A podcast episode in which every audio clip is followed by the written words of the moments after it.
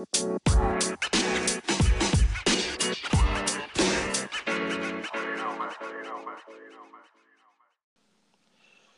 слушате Крилати фрази, подкастът на София Бъртволкс. Подкастът се случва благодарение на членовете на София Бъртволкс клуб. За тези от вас, които все още не са част от него, ви приканваме да се включите.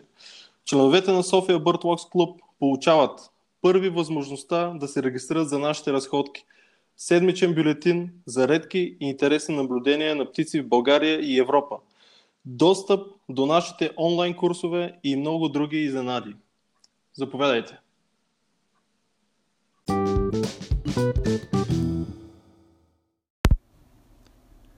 Нашият гост в шестото издание на Крилати фрази е Андрей Ралев. Той е орнитолог и природозащитник, който вече близо 20 години се занимава с най-различни проекти, свързани с опазване на природата. В България е работил основно в Сдружение за дива природа Балкани по най-различни дейности, като например опазване на територии, Алдомировското и Драгоманското блато, опазване на ценни видове, обществени кампании, например тази за Кресненския пролом и най-различни образователни инициативи за деца. Той е и един от основателите на Перангуа. Това е глобална мрежа, която свързва природозащитници от цял свят и техни поддръжници, дава внимание върху най-различни стойностни местни кампании и предоставя професионално съдействие на активисти, които искат да опазват природата. Освен в България е живял и още в четири държави, като ги казвам поред на близост и отдалеченост от нас. Грузия, Армения, Испания и Венецуела. Представяме ви Андрея Ралев. Приятно слушане!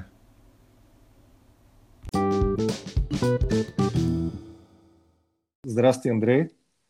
Здравейте! Здравейте на вас и на слушателите, подкастерите и така нататък. А, много ни е приятно, че си с нас. А, малко повече време от не да си оговорим онлайн среща с тебе, на която да си поговорим за разни интересни неща, но важното е, че най-накрая успяваме. И сме да, си, аз много се радвам. И сме си приготвили доста така теми, по които да обсъдим, свързани с птиците, по-специално и с опръстеняването на птиците, с природозащитата като цяло и с Перангуа, твоя а, нов проект, който а, стартира съвсем наскоро. Но както подобава на един постказ за птици, стартираме първо с тях. Разкажи ни за малко и накратко как въобще се запали по птиците? Откъде тръгна това нещо за теб? А, да речем, че се запалих в Испания, когато получих там магистратура. Една от а, темите, с които се занимавах, беше управлението на природните паркове и по-конкретно едно известно, много известно място за наблюдение на птици, Монфрагуа се казва. Беше тогава природен парк, сега вече е национален парк. Там прекарах месец и половина стаж. Едно страхотно място с стотици, двойки, черен швят, белглав швят, какво ли още не. После се върнах в България, това беше някъде 2002-2003 година, се записах в, на кръжока за птици в Природно-научния музей при професор Нанкинов, лека му пръст и наистина този човек ме запали мен, както и десетки други орнитолози в България. Това е интересно, че ти си поредният човек, който се запали по птиците от едрите гръбливи птици, както и в България много често се случва. В Испания въобще не е изненадващо, нали, като има пред колко много лишари имат. Аз съм хора в този парк и наистина е супер интересен и може би в някоя друга тема може да разкажеш малко повече за Испания и за местата, които си изучавал и си посещавал. А, а в момента гледаш ли активно? Как, как се оценяваш себе си като бърдър, така да се каже? Ами да, това ми е хоби вече 18 години. И а, да, бих казал, не бих казал, че, че, че в момента едрите гръбови птици са ми най-интересното нещо. А, много най-различни птици са ми интересни. Моята така дългогодишна любов са горските нощните птици, гръбливите птици, които изследваме в, в горите на, на България. Предимно и, и по-конкретно врабчевата и пернатоновата кукумявка са ни най-любимите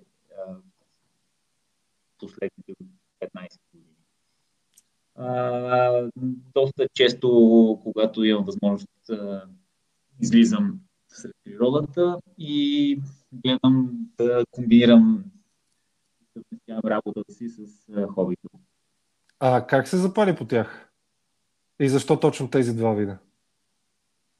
А, спомням си а, с, а, с Петър Шолинков, моят така да се каже, учител в, в България, и направихме едно излизане в Рилски манастир с, с един негов дългогодишен познат от Словакия, който беше много добър специалист по врабчовите и пернотновата покомявка и тогава а, стартирахме така, може да се каже, систематично проучване на, на горските сови в България. А, беше изключително интересно да а, при, при вечер да, да имитираме птиците и да чакаме да, се, да, да ни се обадят, но най- най-интересно ми беше местата, на които ги откривахме в високите части на планините и някои от най-красивите недостъпни гори на България. Така че а, изследването на совите до голяма степен е свързано и с опазването на вековните гори в България и по този начин природозащитата и орнитологията се комбинират за мене. Да, супер. Те, тия двата вида наистина са доста интересни. Може би една от причини, че са супер потайни. Доста редки в България. Аз мога да се призная, че понеже не съм супер виден планинар, може би това са едни от видеото, които съм видял така най-последно.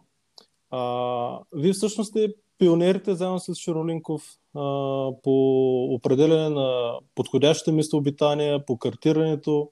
Ще разкажеш малко повече за откритието на, на кукумявките в Пирин, защото, доколкото разбрахме, доскоро не сме знали, че гнездят там. А, да, врабчевата кукумявка а, ни обягваше много дълго време в Национален парк Пирин.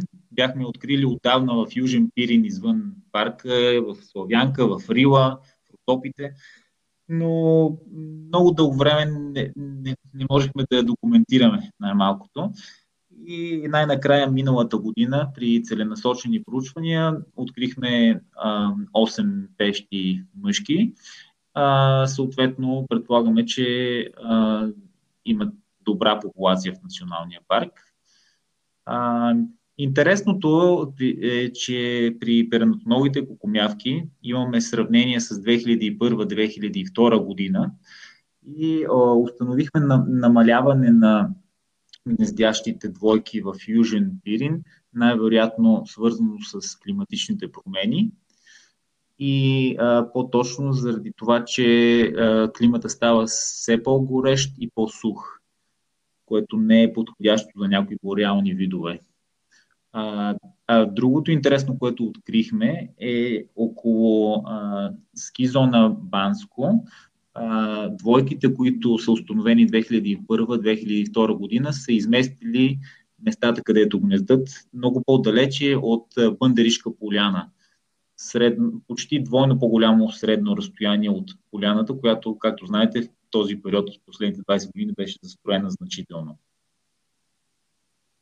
Тоест е ясно, че това са видове, може би показателни, в които едновременно виждаме две заплахи, едната глобална, другата локална. Глобалната заплаха климатични промени, локалната заплаха изсичане на гори и човешка дейност в планините. Ами да, да. Не можем да сме 100% сигурни а, кои фактори са по, а, по-значими, но определено виждаме и двата фактора, че влияят.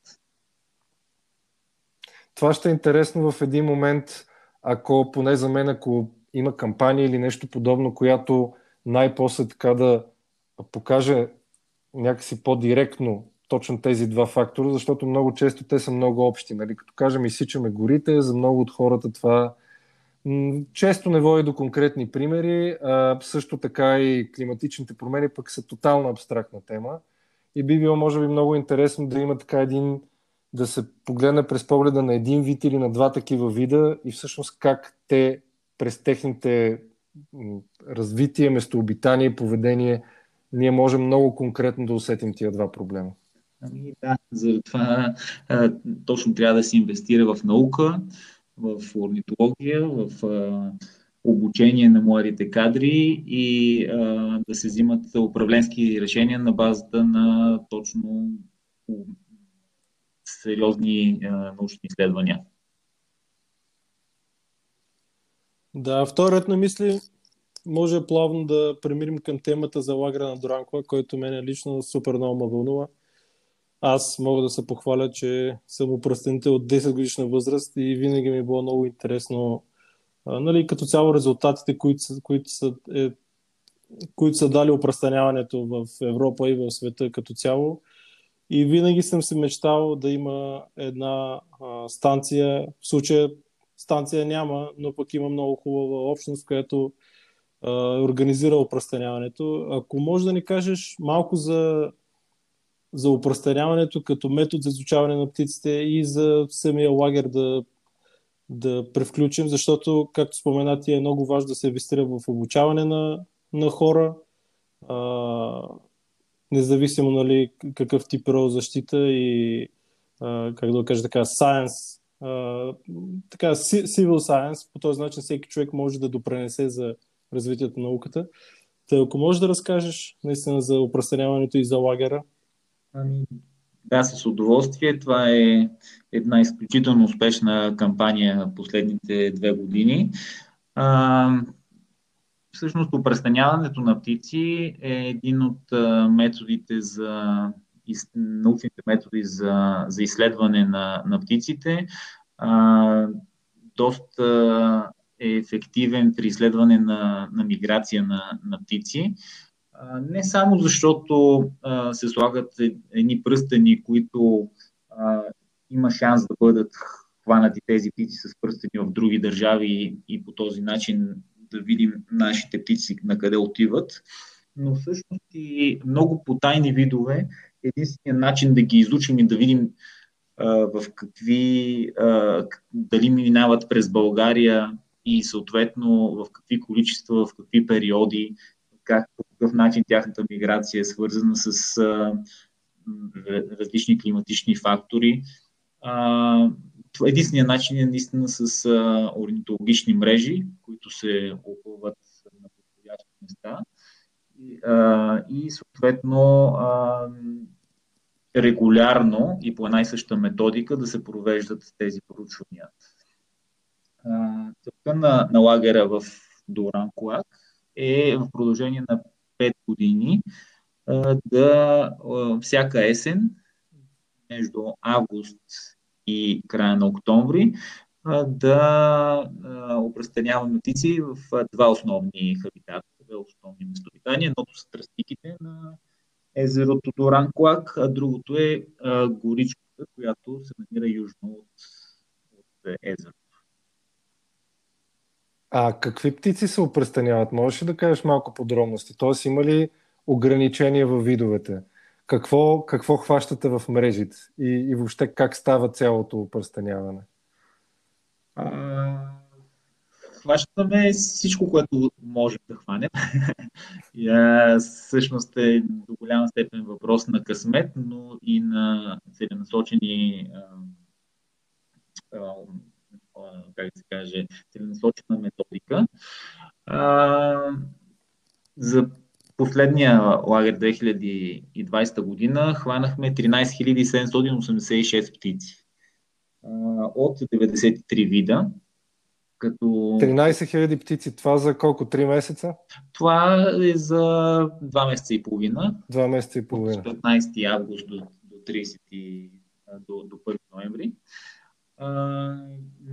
изключително е а, силно мястото за, за, за есенна миграция а, и, а, и много разнообразни и интересни видове хванахме. Както може би знаете, има три изключително редки вида, които хванахме тази година. Единият е жълтовещ певец, Хипоскопус инорнатус.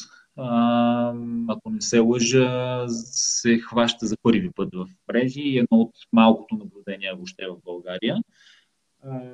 Другата интересна птица, която имах щастието първи да разплетя, беше синоопашката, Търсигер Рус. Това е второ наблюдение за България изобщо. И третата, може би най-интересна, макар и да ни изглежда чак толкова шарено, това е тъмният певец, Филоскопус фускатус, който беше за първи път хванат в България. Тоест, това е, а, може би, както и ти спомена, почти единствения начин, по който тези много редки видове могат да бъдат наблюдавани въобще, освен ако сигурно нямаме 500 орнитолога, които да ги разпределим по цялото Черноморие и всеки ден да гледат в продължение на 3 месеца. Ами... И може би тогава сигурно няма да успеем всичко да, да видим. А, не, въпросът, ще дам пример с тъмния певец и с другите певци. А, дори имат да имаме 500 орнитолога, които да, да наблюдават птици по морето всяка есен. А, някои видове не могат само с наблюдение с бинокъл или с дори само от снимки да бъдат разпознати. А, трябва от ръка да бъдат, да, да бъдат ам, премерени някои характерни техни белези, например различните пера на крилото да се сравнят помежду си, за да се види каква е крилната формула. И точно с тъмния певец има много характерна крилна формула, много характерна опашка, но ако го видите, ще ви прилича на един обикновен лов певец, така особено ако бързо мърдат около вас. Да, т.е. е много важно да имаме 500 човека по морето и 20 на човека в лагера на Дранковак за да може наистина да, ами... да имаме по-голям успех. Нали, това е, от така birdwatching гледна точка, за да видим точно какво преминава през България и какво не. Ами... Супер интересно. Да, да. Те... да из, извинявам.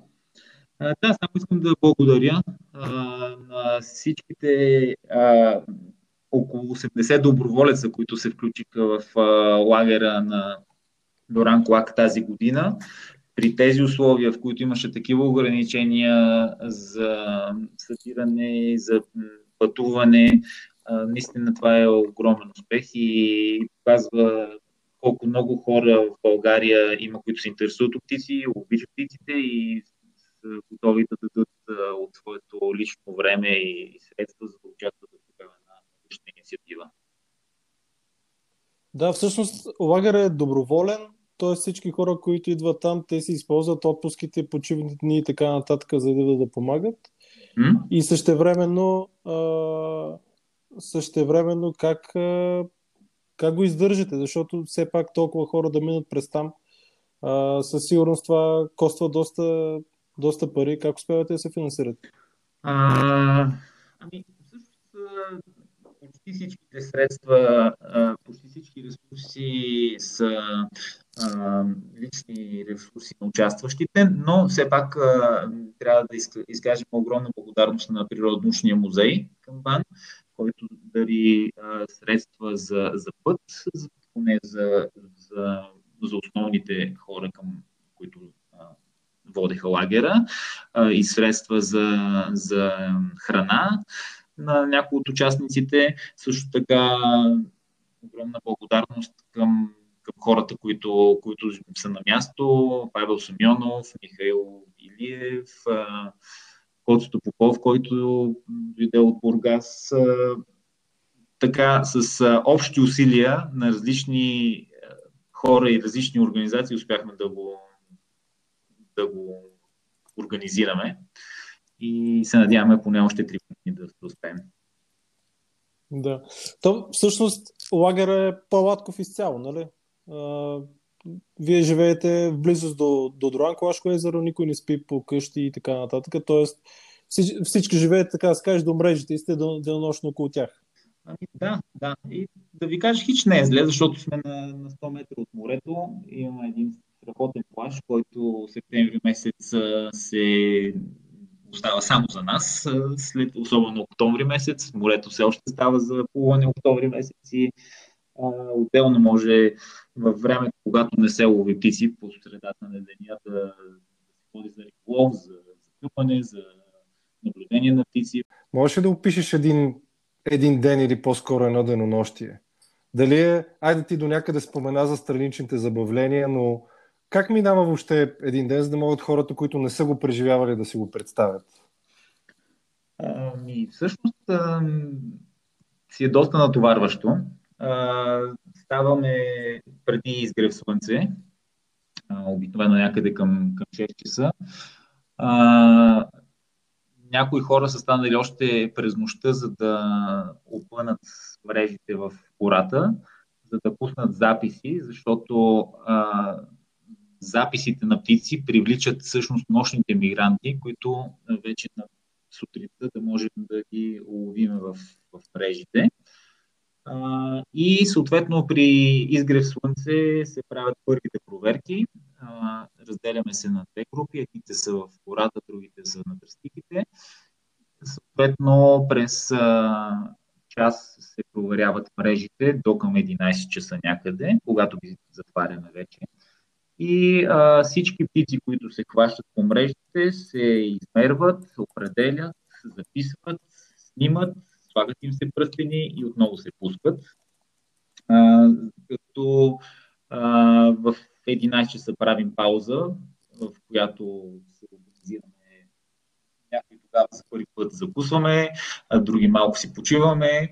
А, записваме птиците, които сме видяли през, сутринта. Сутринта обобщаваме ги, пращаме ги. И в 5 часа отново се а, организират мрежи, като вечерния улов обикновено е само на тръстиките.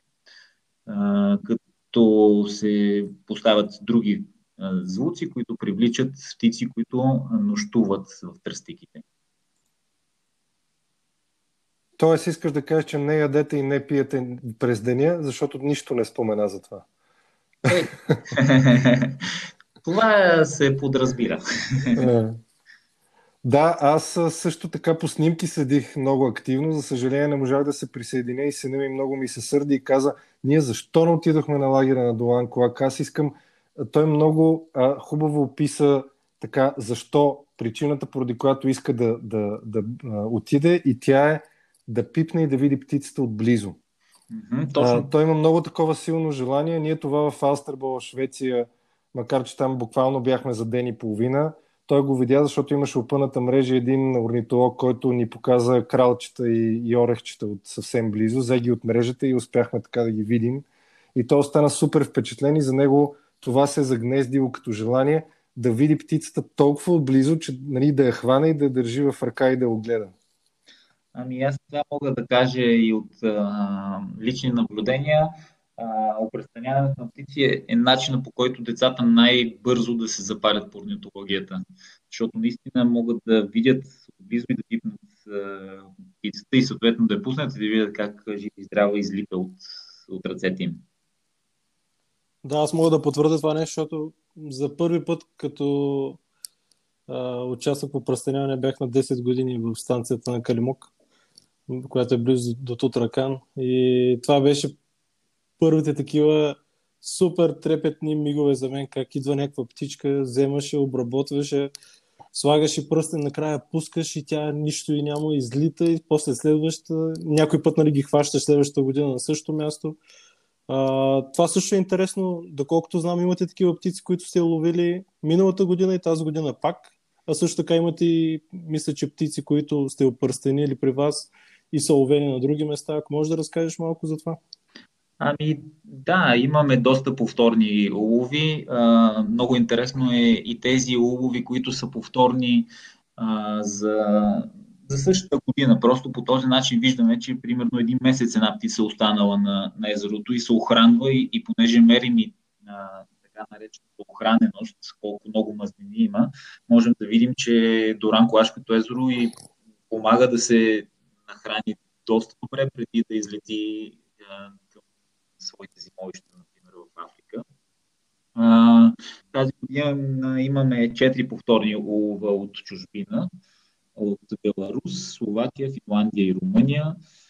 съответно още чакаме да видим какво ще, какво ще, хван, ще бъде хванато в други държави, след като ние сме, сме го престанили тази година. Миналата година имаме една, едно изключително интересно наблюдение, една синьогушка, която престанихме, не е хваната, а направо е снимана на своето около гнездото си в, в Украина. И съответно виждаме, че гнездяща птица в Украина минава покрай до, до Рамглашкото езеро. А това е една изключително красива и интересна птица и много потайна. Колко такива лагера е добре да имаме в България и къде, според теб? Съвсем накратко. Ако трябва да обхванем добре България като територия и да имаме така 3-4, може би 5 стратегически места, може би и повече ти ще кажеш, колко да са подобни лагери и къде да бъдат разположени? Предполагам, че за този въпрос по-добре Петър Шуролинков ще ви отговори, но би било добре да, да имаме поне 6 такива а, лагера, да има, примерно, по Струмската долина един, да има в а, Софийското поле друг, някъде в Северо-Западна България трети, да има в... Разбира се, има такъв лагер в а, Бургас, както знаете, на Тасовско езеро. А, има и на Калимок така сравнително редовно опрестаняване, но бих казал, че поне още пет лагера редовни ще, ще бъде доста полезни. Супер. Ми значи имаме план. Точно така. Да, какво трябва да се направи?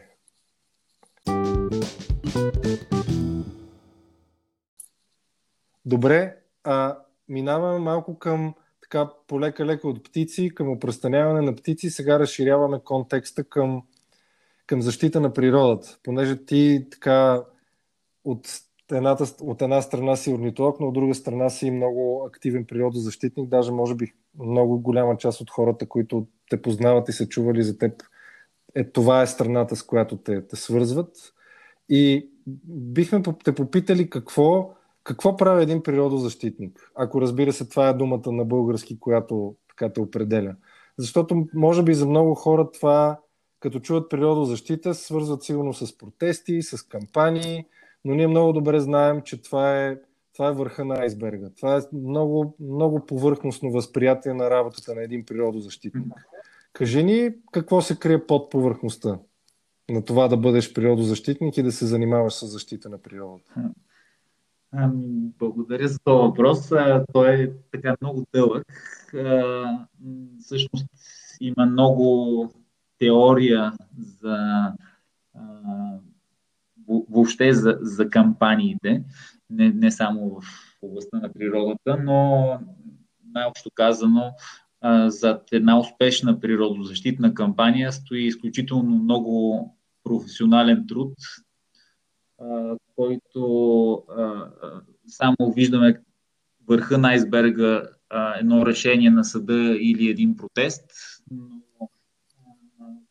всичките решения, в които се, се взимат в една кампания, трябва да са обосновани с много сериозна експертна работа, много сериозна научна работа, с а, комуникация, с а, работа с, а, с хората, за да могат да разберат какъв е проблема наистина с това да се борим срещу едни медии, които много трудно могат да приемат нашата гледна точка, особено в България знаем колко е проблема с медиите.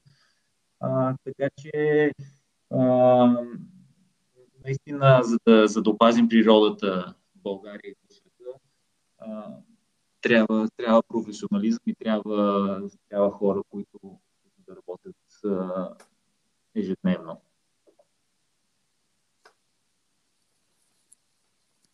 Да, това всяка докато говоря нали, за природозащита, се замислих, че всъщност това може би е едно доста а, тъжно начинание отстрани погледнато, заради пропилените възможности, които има България да защити природата си и да всъщност да излезе в челните страни в България с запазена природа, от която може да, да, се, да се изхранва населението и да има добър поминък, независимо дали става дума от туризъм или замеделие.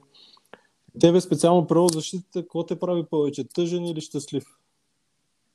А, аз съм винаги оптимист и в 95% от случаите ме прави щастлив. Бих казал, че сме доста успешни приоритетните организации и хора в България. Успяхме да защитиме Странджа, когато се опитаха да я заличат 2008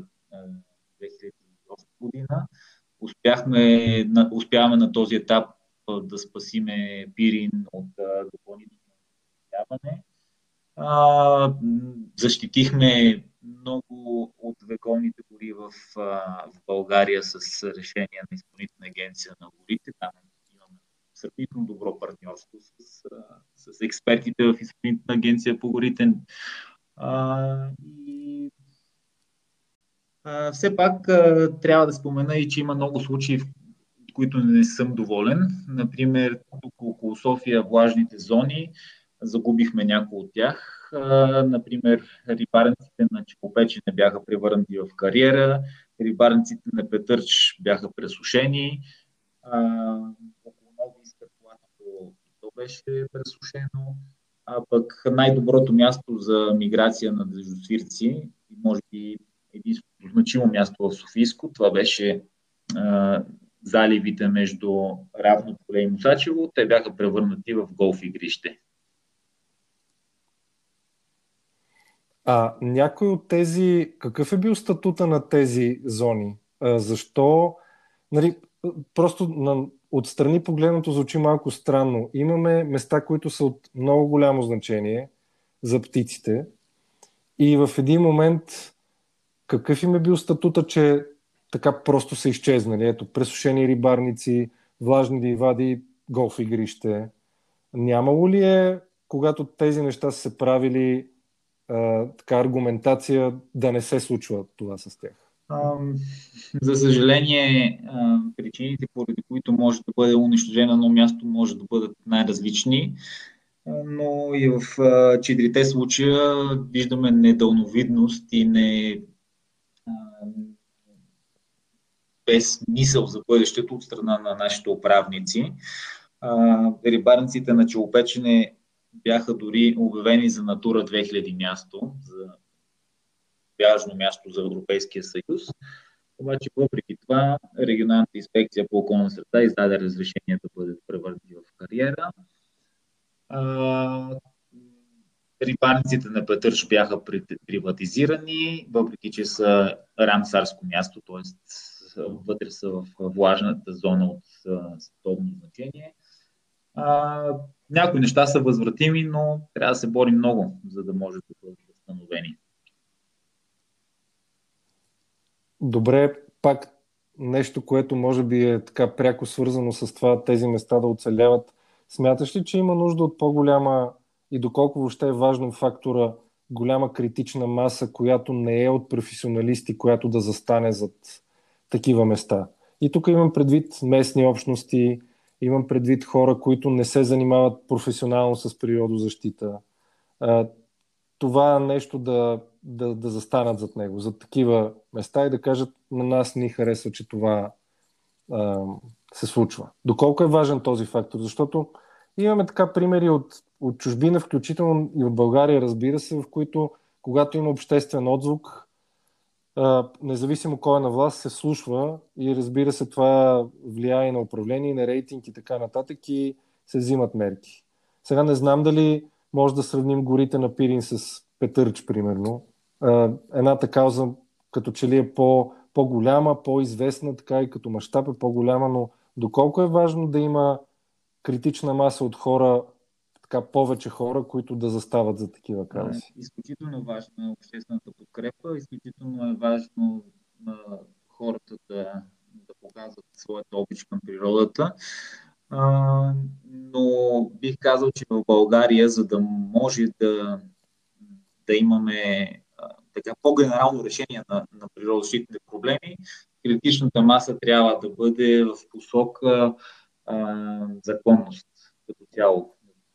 И тук няма да влизам в подробности за съдебната система, за политика и за медии, но ако всичко е законно, ако може да разчитаме на, на, на това, че управляващите няма да нарушават законите и европейските директиви, тогава ще опази 90% от най-ценните места в страната. Да, всъщност тази критична маса, тя е много, много важна, за да накарат действително българските институции да, си, да спазват законите, което нали, доста странно, но не е само за България това проблем. На много места се случват незаконни неща пред очите на, на властта и докато хората не се намесят, нали, нищо не се оправя. А, в този ред на мисли а, за критичната маса и въобще за общностите, да ни разкажеш за твоята иници... инициатива Перангула, ако я произнасям правилно. А, доколкото може да се види от сайта, става дума точно за, за това нещо, за активизирането на общности от, не само от България, но и от други места. Но най-добре е ти да представиш самия проект, инициатива или както го наричаш. А, да, всъщност сайта berangula.com, правилно го произнесе. Той, целта му е да, да събира в една общност природозащитници от, от цял свят. И в момента имаме 7 кампании, две са от България, другите са основно от Балканския полуостров. Като целта е да от една страна да се даде повече гласност на местните активисти, които обикновено са много малки и нямат възможност да техния глас да, да се чуе.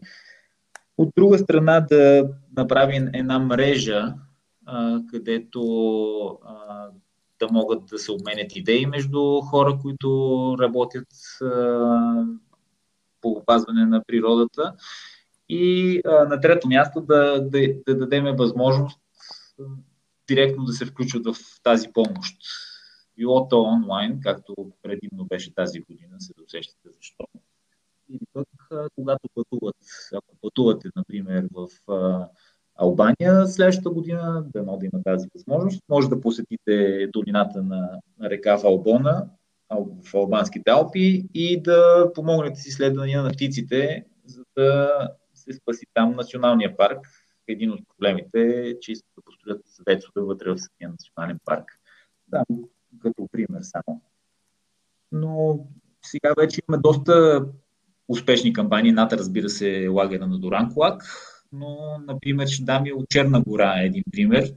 Най-голямото планинско пасище в Европа е застрашено там от а, военна база, което, а, която искат да построят НАТО. И местните хора, които живеят от пасторализъм, живеят от, от, от хилядолетие с традиционни традиционната паша на, на животни, са се опълчили, застанали се на пътя на танковете, заедно с а, доброволци, които им помагат.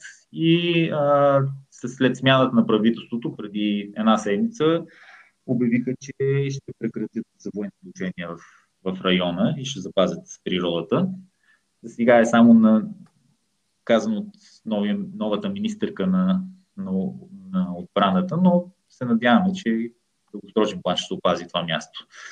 Много положителни примери може да вземем от тази кампания и от други кампании, които да приложим в България. А всъщност, да. Това е много интересен а, така, подход за мен, защото ти до някъде отговори на въпроса, който искахме да ти зададем с какво, с какво е по-различна тази платформа. И това, което ми се струва, че отличава е точно възможността човек да възприеме каузите не като ами това спасището си е тяхна работа. Ние си имаме други проблеми тук в нашата страна, които трябва да си решаваме. Като между другото за много хора Доран Колака е буквално на, на края на света, може би, и е страшно далечно място от тяхното ежедневие, така че даже и може би в рамките на страната това понякога е валидно. Но на, на мен поне ми се струва много интересно това, че както ти го описа.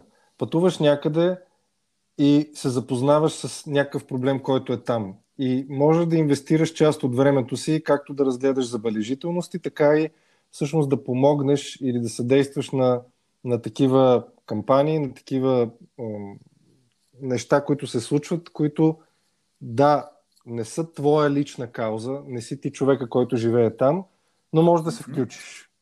И да имаш информация за тях и да знаеш историята за тях и по някакъв свой начин да успееш да им помогнеш и да им Да, именно да дадеш своето малко зрънце в, в една кампания с твоите, твоя професионален опит.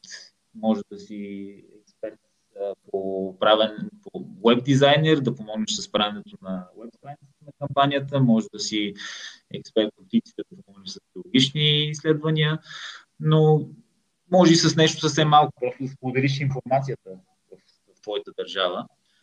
А, и между прочим, едно място, е, един район, където двамата с Тракил сме били, Юго-Источна Азия, тя дава името на, а, на нашата платформа Перангула. А, това всъщност е едно, едно дърво, което се използва от местните хора за, за храна. А, всъщност Перангула а, е а, ореха от това дърво, а, но самото дърво е застрашено от изчезване в долината на река Меконг, заради това, че а, се изсичат горите и се строят а, огромни вецове там, предимно от китайците. А, така че а, ни напомня това име и за това какво може да запазим и какво може да загубим, ако не се намесим. Наистина е много глобално. не знам, малко сме прекалено амбициозни, може би, но пак казвам, всеки може да даде едно малко от себе си, за да пази природата.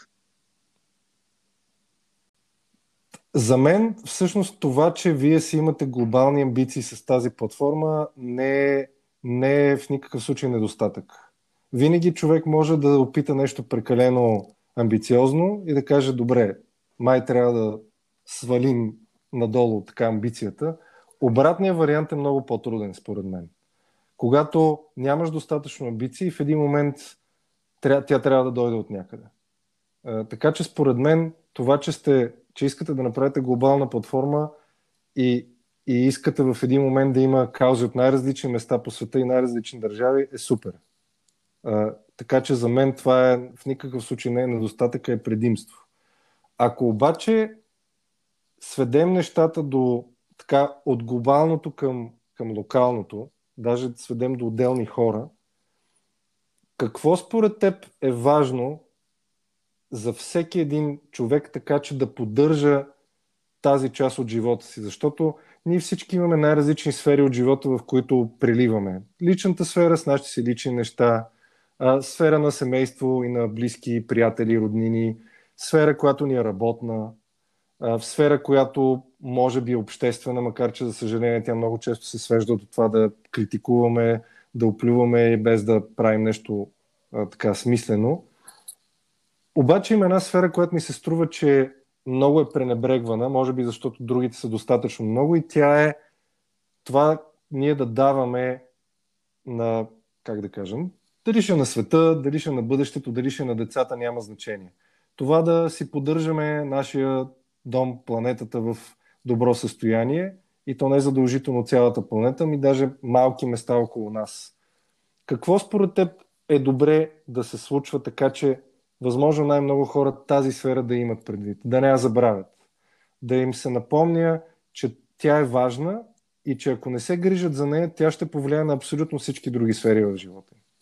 Защото тя влияе. Това е, ние всички го виждаме. Ами, всъщност всички виждаме, че, че влияе природата върху нас, но а, малко повече трябва да отваряме очите си. А, трябва малко повече да, да излизаме в, около нас в природата и на първо място да видим това, което близо до нас а, можем да допринесем а, да опазим за бъдещите поколения. А, бих казал, че много добър пример има точно от тебе, от платото до Бояна, където предполагам, че живееш много, много близко до него и постоянно го посещаваш. Имаш, създал си кампания за, за опазването му. Ако всеки един от нас намери най-ценните места около, около себе си и да привлече хора и да ги запознае за ценността им, полека-лека ще станем мнозинство хората, които опазваме природата. А, ако, разбира се, в момента има ограничения да, да пътуваме по други държави, можем да се информираме от страници като нашата, например, на Перангула, или пък да се включим в а, други неправителствени организации. В България имат доста сериозни такива. А, но, но пак казвам, всеки трябва да си намери своето малко зрънце, което да, да, да даде от себе си. И със сигурност това няма да бъде загубено време, ще се чувства много по-удовлетворен лично за себе си. И аз съм съгласен с теб, че това носи един тип удовлетворение, който трудно може да се сравни с нещо друго. Няма нужда и да се сравнява даже, но, но хората, които не го изпитват, губят, според мен. И, и както ти каза, може би наистина най-лесно да се започне с местни неща. Нещо, което ти е близо, нещо, което го припознаваш. А, съвсем наскоро, ей така от никъде, а, с Владо Донков, който е фотограф, може би се и познавате, си говорихме и понеже той живее в Веринско, каза, знаеш, аз си мисля от много време да вземем да го изчистим Веринско язовира, зоната около него. И какво ще кажеш да го направим този уикенд? Аз го питам какво са ден и половина. Той да, дай да пуснем онлайн да видим какво ще стане, без организация сериозна, без нищо. Ами стана. Събрахме се 20 човека и буквално за един ден, включително с помощта на новия арендатор на езовира, който заварихме там и който така ни възприе като манна небесна и каза, вие откъде се взехте? Аз мислих, не знаех какво става тук, но се оказа, че вие чистите. Аз опитам язовира да го изчиста от един месец. Беше кауза пердута, въобще не си представях, че може да стане и сега вие се появявате и тук от някъде. И ей така, 20 души успяхме да, да го изчистим. Минаваха и други хора, питаха какво правим. Някои от тях също и се включиха в движение. А, така че съм абсолютно съгласен с теб.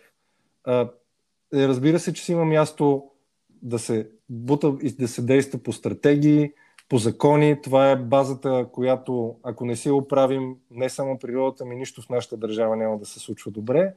Но пък има място и за даже и за спонтанни инициативи, които са близо до мястото, където живее някой, които да се ги припознае и да, да си действа, защото така се упражнява мускула, наречен защита на природата. И от една малка инициатива, друга, трета, нещата могат да прераснат и в по-големи дейности. Точно така.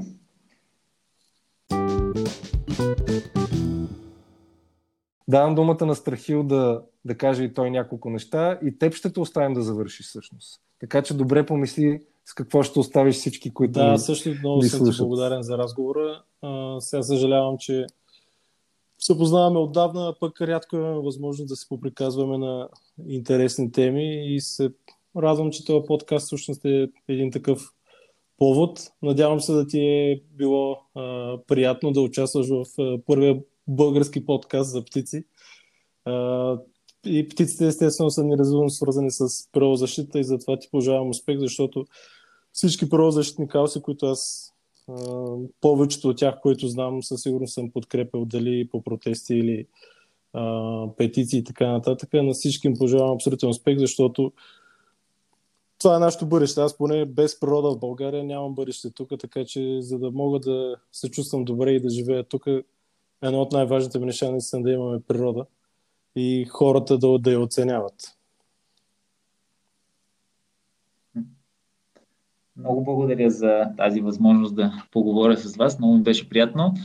Ами, не знам как да завърша. Някакви грандиозни думи едва ли ще кажа, но пак казвам, нещо малко всеки като взе от себе си ще, ще бъде със сигурност общия ефект ще бъде много силен. А, и да се надяваме, наистина, че 2021 ще ни даде възможност да пътуваме повече и на мен е изключително много ми липсва това. Но до тогава се опитваме да направим каквото можем да се намираме и близките до нас райони. Супер. Благодарим ти още веднъж. Ние, разбира се, ще споделим а, линкове към, а, както към Перангуа, тя е на perangua.com, а, така и към а, други неща, с които ти се занимавал, Сдружение Балкани, така че всеки да, да се докосне до, до, до твоята работа и до каузите и да се надяваме, че ще има и, и хора сред а, тези, които ще чуят подкаста, които ще се запалят и своето зрънце ще го дадат и то няма да е едно, ми ще са едно, две, три, десетки, а може би и стотици по-нататък.